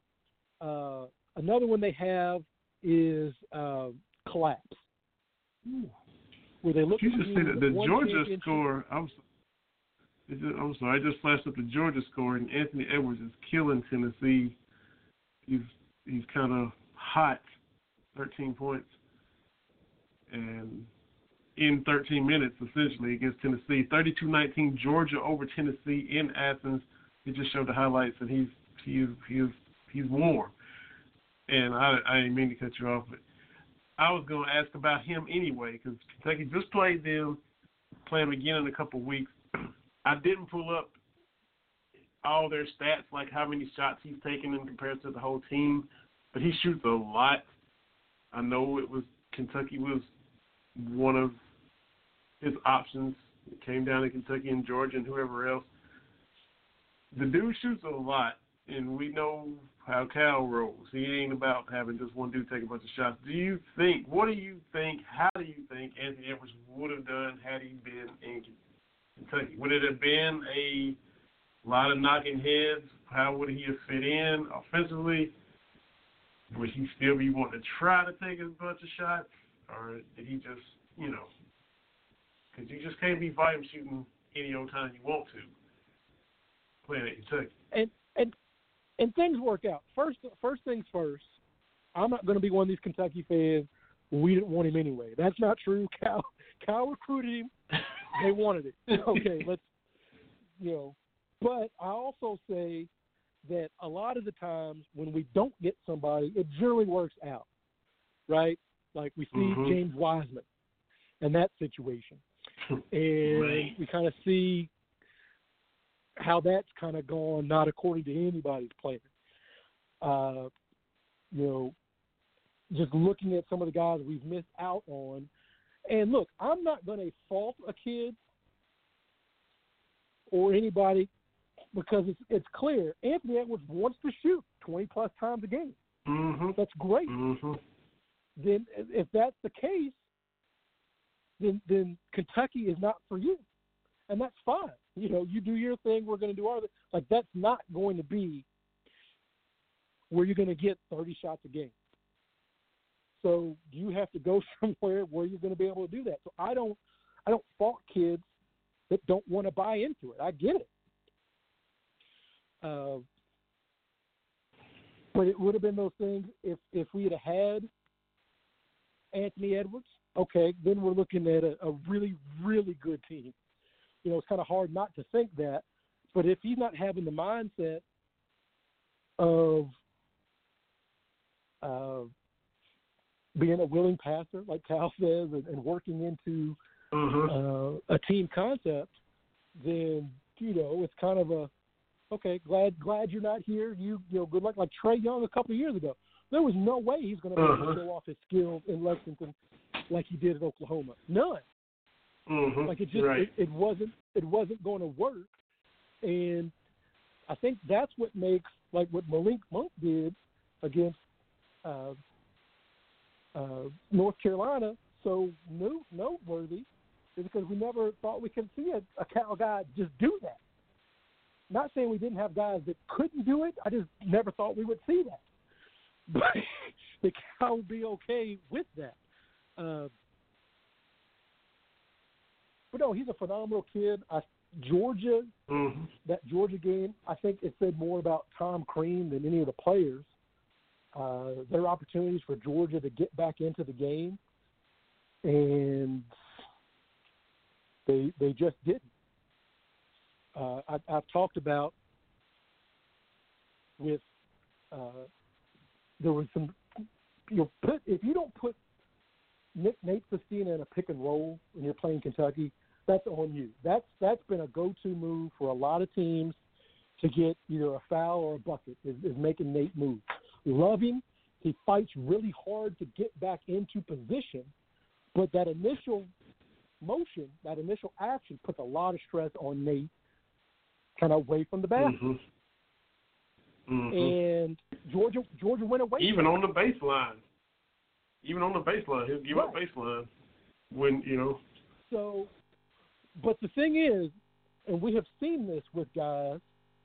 Uh, I'm thinking Kyle Witch, Kyle Wiltjer.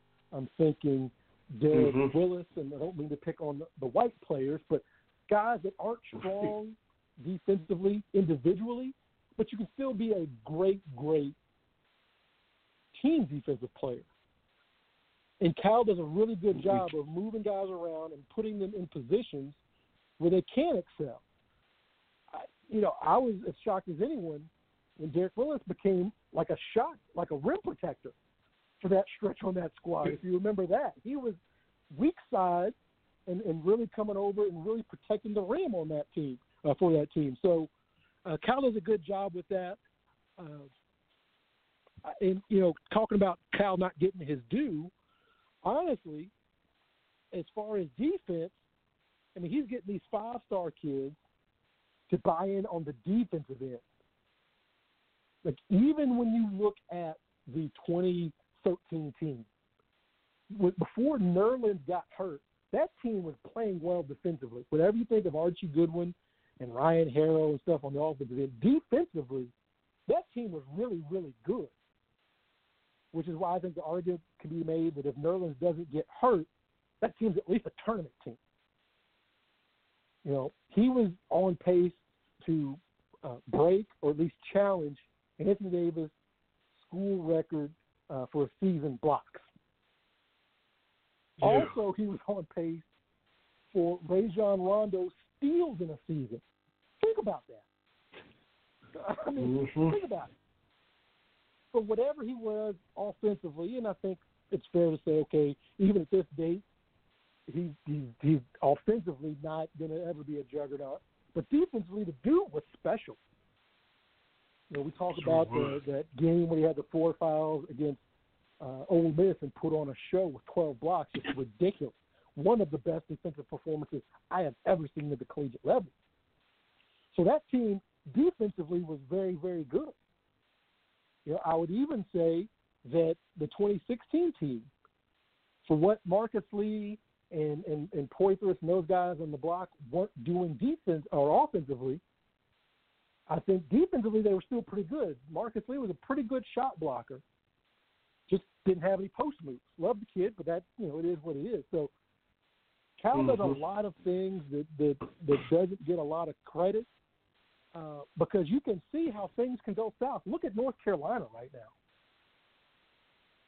I mean, that is a you know we've talked about Tennessee and the streak against Kentucky and finally, but uh, but this team to let Clemson come in and be the first team ever in 59 tries to beat North Carolina in North Carolina. Wow. Wow. Mm-hmm. You know, and I see people, oh, Roy's got to go. No, man. Like the 2017 banner is still is still fresh. Like you don't you don't get run off, but it still just goes to show you that any program, any program, is susceptible to a step back year. Any program. And I know you see me on social media talking about because uh, everybody loves to bring up the 2013 team. It's like you got to tell the whole story, right? And I'm like, any team in the country, any program in the country, you could say, look, for the next five years, you're going to get four Final Fours, a runner-up finish, and an NCAA title. But one of those years you're going to NIT. Who says no? Who says no? Mm-hmm. Like like if you're Virginia, yes, yeah, you lost to a 16 seed and blah blah blah, but hey, you won a title. Like it, it kind of takes the sting out of it. Speaking of which, talking about the Astros in baseball. Yes. The the whole mechanics of Astros. Uh, here's my thing when it comes to the punishment. If it is a punishment where most people say, yeah, I'd do that, I'd give that up, then it's not much of a deterrent. I understand that Manfred is um, beholden to the MLB Constitution and there's all kinds of things like that. And essentially, he works for the owners, so you know, trying to punish an owner is kind of weird. But most fans, from what I saw in my social media interaction, saying five million and a couple of draft picks. Oh, we give that up all day. Yeah, we give that up all day for that. So I don't know, but I don't know how you fix that. I don't know what the answer would be. Do you do you pull the vacate the World Series? I don't know how you I don't know what the answer is, but it just seems like it was a little too light for, for a lot of people. From an organizational standpoint. Yeah, yeah. I, understand guys lost their jobs. I, I get that. Uh, But- yeah, But even with that being Yeah. too right, I would say that in comparison to what we've seen the NFL do when it comes to the Patriots, it seems a whole lot more. Right? Like the NFL did this whole big thing on inflated deflated footballs, which was gibberish, but they've not done nearly enough on the stuff that we know the Patriots are doing that's against the rules. Mm hmm Uh-huh. And which, which I mean, the core came from Houston. A lot of the Astros people used to work for the Cardinals. The Cardinals were doing some shady stuff a while back. Um, oh, and the whole thing, it, like, yeah, the the Flakegate stuff was a makeup call or makeup punishment for Spygate, for sure. Um, you know, Belichick and, and Kraft, whatever they got fined was pocket change too. Um, and then was it was it Spygate? Didn't the video did that is that the video they got thrown away or, or Brady's cell phone got broken or something. I mean, stuff. Just you Stuff know, like yeah, really, and there's a you know. and there's a lot of of that kind of stuff glad handing of the Patriots that uh, for all their championships, they're not going to be as beloved as the Chicago Bulls because there's all this kind of overhanging. And with Spygate, those first couple of Super Bowls, the Patriots were just winning by a field goal. Where I, I think a play here, a play there, absolutely can tilt the game. I mean, and, and when you look at uh, what the Astros did, you know, I, I think we can stop saying allegedly. Look at their split, Mhm. home and road. The 2017 playoffs, they're nine and one at home, three and seven on the road, or something, something like that. And it's just dramatically different. Points, uh, points per hit, runs per game. I mean, it's just home runs. It's just dramatically different. And you just you can't tell. I don't think you can sell to people that yeah they did a bunch of cheating, but it didn't affect the outcome of the game. Number one, then why would they do it? And number two, obviously it did. Like, what do you mean the cheating? You know, and and for me, this cheating is even more brazen and even has more impact on the actual game than what U of L got their banner taken down for. Right.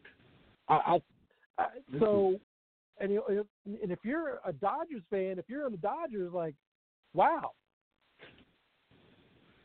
you know, there's a reason Exactly. Clayton Kershaw looked looked mortal against the Astros, and you Darvish looked mortal. Uh-huh. The whole thing about you tipping his pitches. Well, come on, and and this is where my frustration with baseball comes in. Is baseball it encourages cheating, but only up to a point.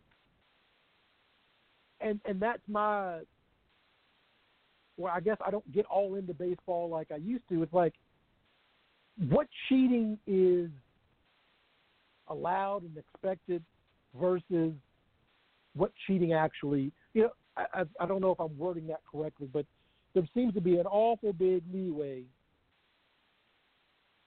uh, on this whole cheating thing. You ain't cheating, you ain't trying. Who who raised you? Like, I mean, come on. I, wasn't raised that way. you know, so I baseball it, it it's weird. It's got these unwritten rules, and you know, if you can figure out the signs, you can use it. But this was the next step in the wrong direction. You know, there's a lot of muddied waters in baseball that just it just never really set well with me. Mhm. Yeah. And, and that and it is just accepted the whole old school cheating. Now this, you know, they got a problem with the Apple Watch cheating and the camera, center field camera, and then you you know bang on the trash can to let them know what pitch is coming. But if it's just old school cheating, it's fine. Like you said, that next step is what has got everybody in the uproar. Uh, and the same thing, NASCAR too has just been accepted. You ain't cheating, you ain't trying.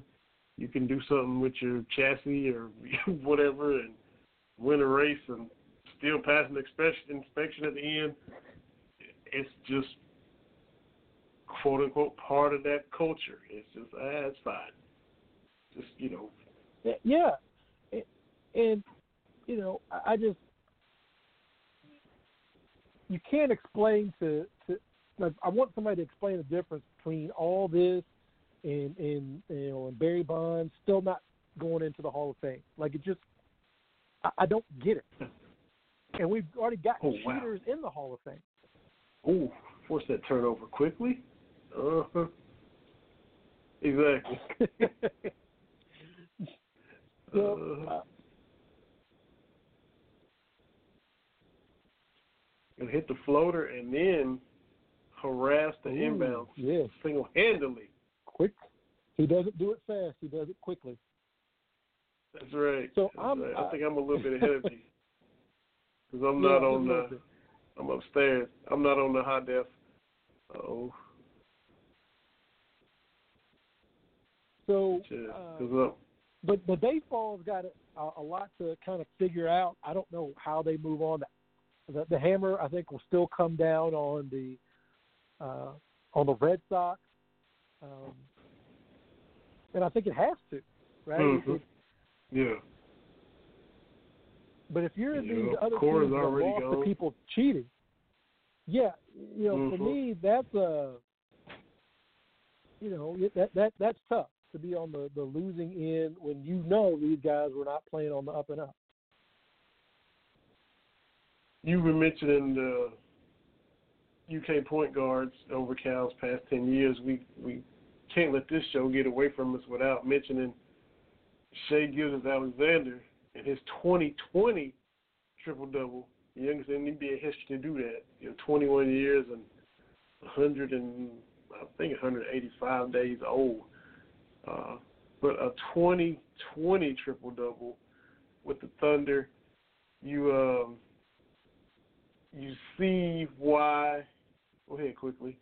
You see why Doc Rivers and the Clippers, you know, they wanted to trade and, and get Paul George, and they knew they were trying to get Kawhi and, and all that.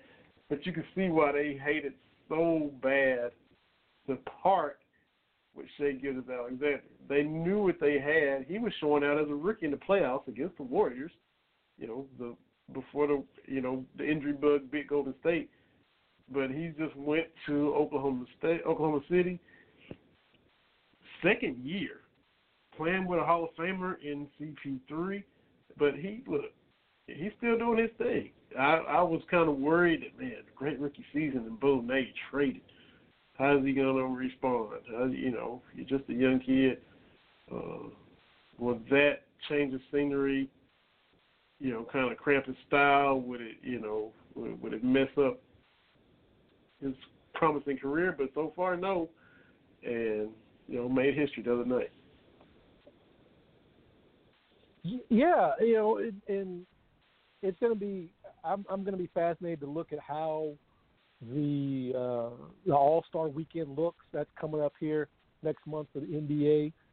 I, I think there's going to be some representation. I, I think Shai. Uh, wow.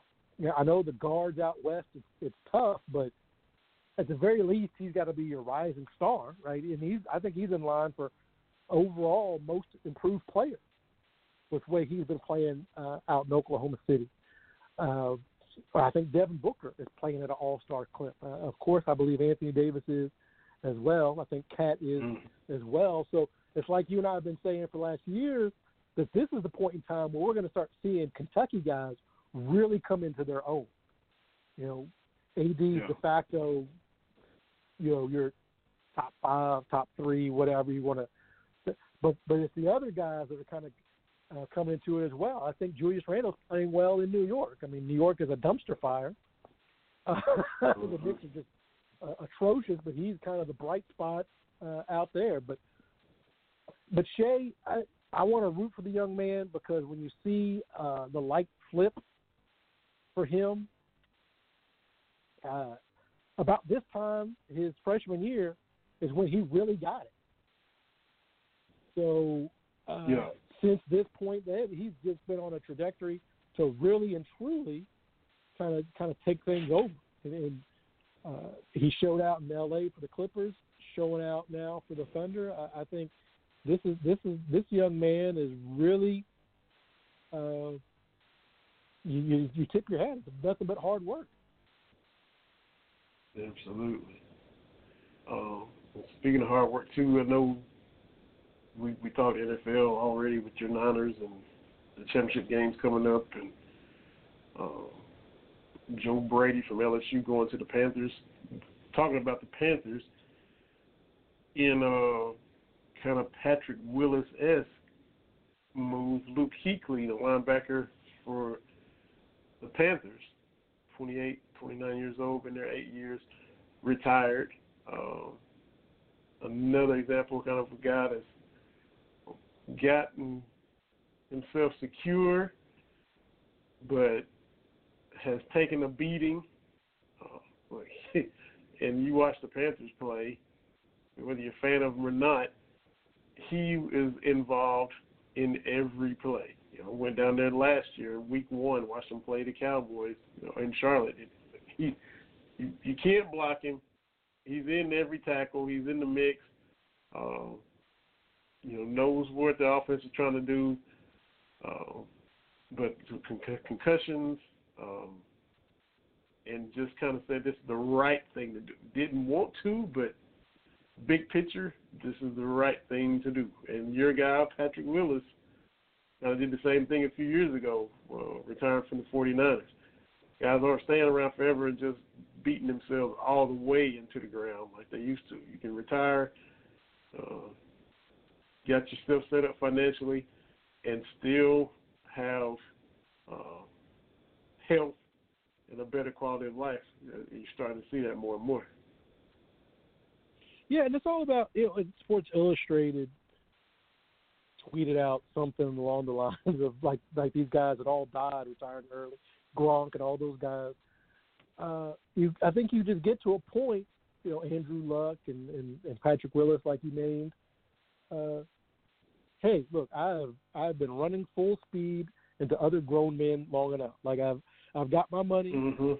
Uh, a lot of those guys have had some deep, deep playoff run. Gronk's got a lot. Of, he's got some some rings, and, and Andrew Luck played really, really well. But you just reach the point where like, I don't want to do this, uh, and I'm okay with that because these guys.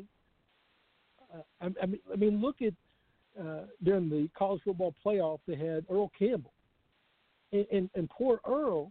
Yeah. Hasn't been able to get around on his own in 20 years. Like what what kind of quality of life is that? And and yeah. we can talk about oh you know Kuechly or whoever had more years left, but hey, after we stopped cheering, these guys still have lives to lead. Mm-hmm. And I'm not just talking about the CTE and all that. I'm just talking about physically getting around. It, that that you know exactly. that's got to count for something. Mhm.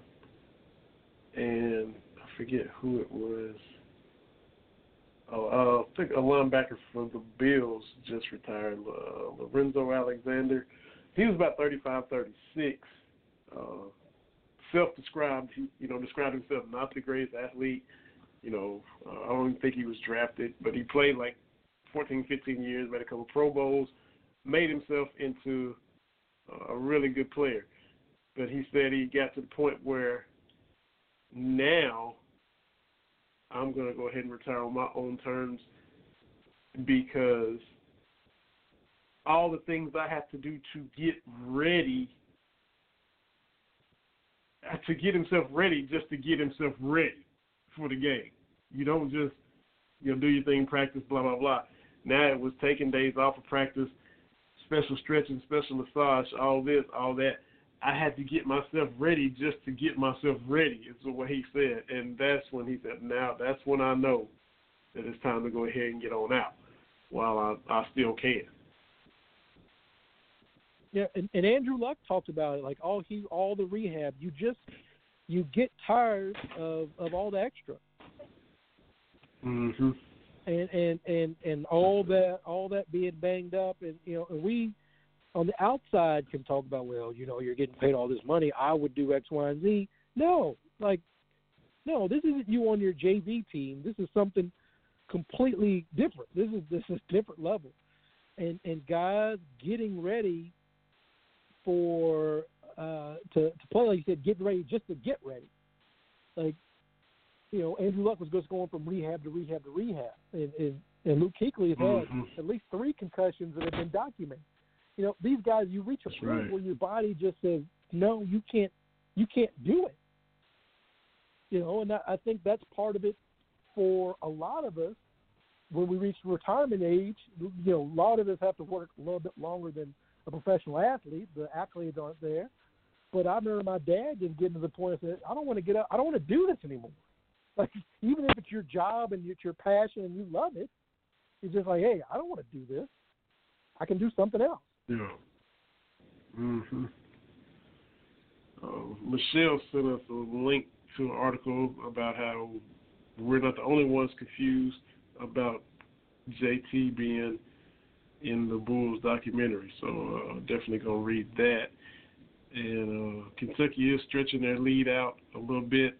Uh, once they kind of you know stop helping them, you know, you kind of they're better and they're just gonna impose their will. But um, I know you and I definitely remember Chris Silva that played for South Carolina. Seemed like he was there for quite a while, but he's now with the Miami Heat. It's only fitting now to just talk about it since they're playing South Carolina while we're on the show. I don't know if you saw it a couple weeks ago, but they surprised him. I I didn't know where he was from, didn't know anything about him. Uh, he was from a country in Africa. I forget the country, but he left and came to the United States to you know play basketball, get a scholarship, go to college, uh, and and has been able to do that. And then it's also now got into the league with the Heat. But they brought his mom over, who he'd only seen like once in seven years, and surprised him at practice. Uh, and you see uh, Bam and Tyler Herro and, and Jimmy Butler all there kind of around him as he reacts to seeing his mom walk into into the gym. I just thought that was really neat. Um, didn't know the backstory on Silva. You know, we just remember seeing him whenever Kentucky would play South Carolina. You know, the guy was active, hustled, worked, uh, physical, and, and and left it all on the court, but didn't know anything else about it. So I thought thought that was really cool that they brought him over, brought his mom over, so uh, they could be reunited. And it was you know super emotional, and it's hard enough to go through college and stuff when you just living a few hours away from your parents that you've seen all the time. But to only see your mom once in seven years as you're trying to get a college career and a basketball career and work your way to the NBA, that's that's that's pretty impressive. So it was cool to see him. Absolutely, Bring her over. Yeah, I, I saw that on my on my uh, on my social media feed. And I love I love stuff like that. You know, when the troops come back and surprise people, and when they give the walk on the scholarship. You know, sign me up for all that. I love all of it. Absolutely. Absolutely. EJ being a little active, hit a little sky hook there a minute ago. Uh, Kentucky's up 13 with 15 left to play. Um, just keep everybody healthy and keep the pedal down. Uh, glad to see Whitney get some run. Glad to see EJ trying to make some plays here. Like you said, you know, it's it's juggling. Everybody's at different spots. Uh, got to do different things and push different buttons to try to get the most out of everybody come March. But that's that's where we are now. It's mid-January. Got a month and a half left to try to get everybody where they need to be when it all counts. And, and I believe that Cal will get it done. I'm excited. We're almost at that point. Time to finish up and, and finish watching the game. Absolutely. And uh, we'll talk about all this next week. The Lakers will play the Rockets for the first time. Well, next time we're on, so we'll talk about that as well. Um, I hope you have a good experience watching your Niners. Uh, we'll see what they do because we talk about all of that next week and the game against Arkansas, in addition to whatever happens the rest of the way here. So enjoyed it. Have a good post game tonight or post game next time you're on. Have a good 680 whenever you do it. It's always fun listening in to y'all. And, uh, cool hearing you in studio with the fellas. Uh, we'll root Yeah, for the rest of the way. Appreciate I- Michelle listening, everybody. Yeah. Y'all have a good night. For my man Terry, this is Vinny. Another episode of Cat Talk Wednesday. We'll see y'all a week from tonight. Brandon Hardy Radio Network, blogtalkradio.com.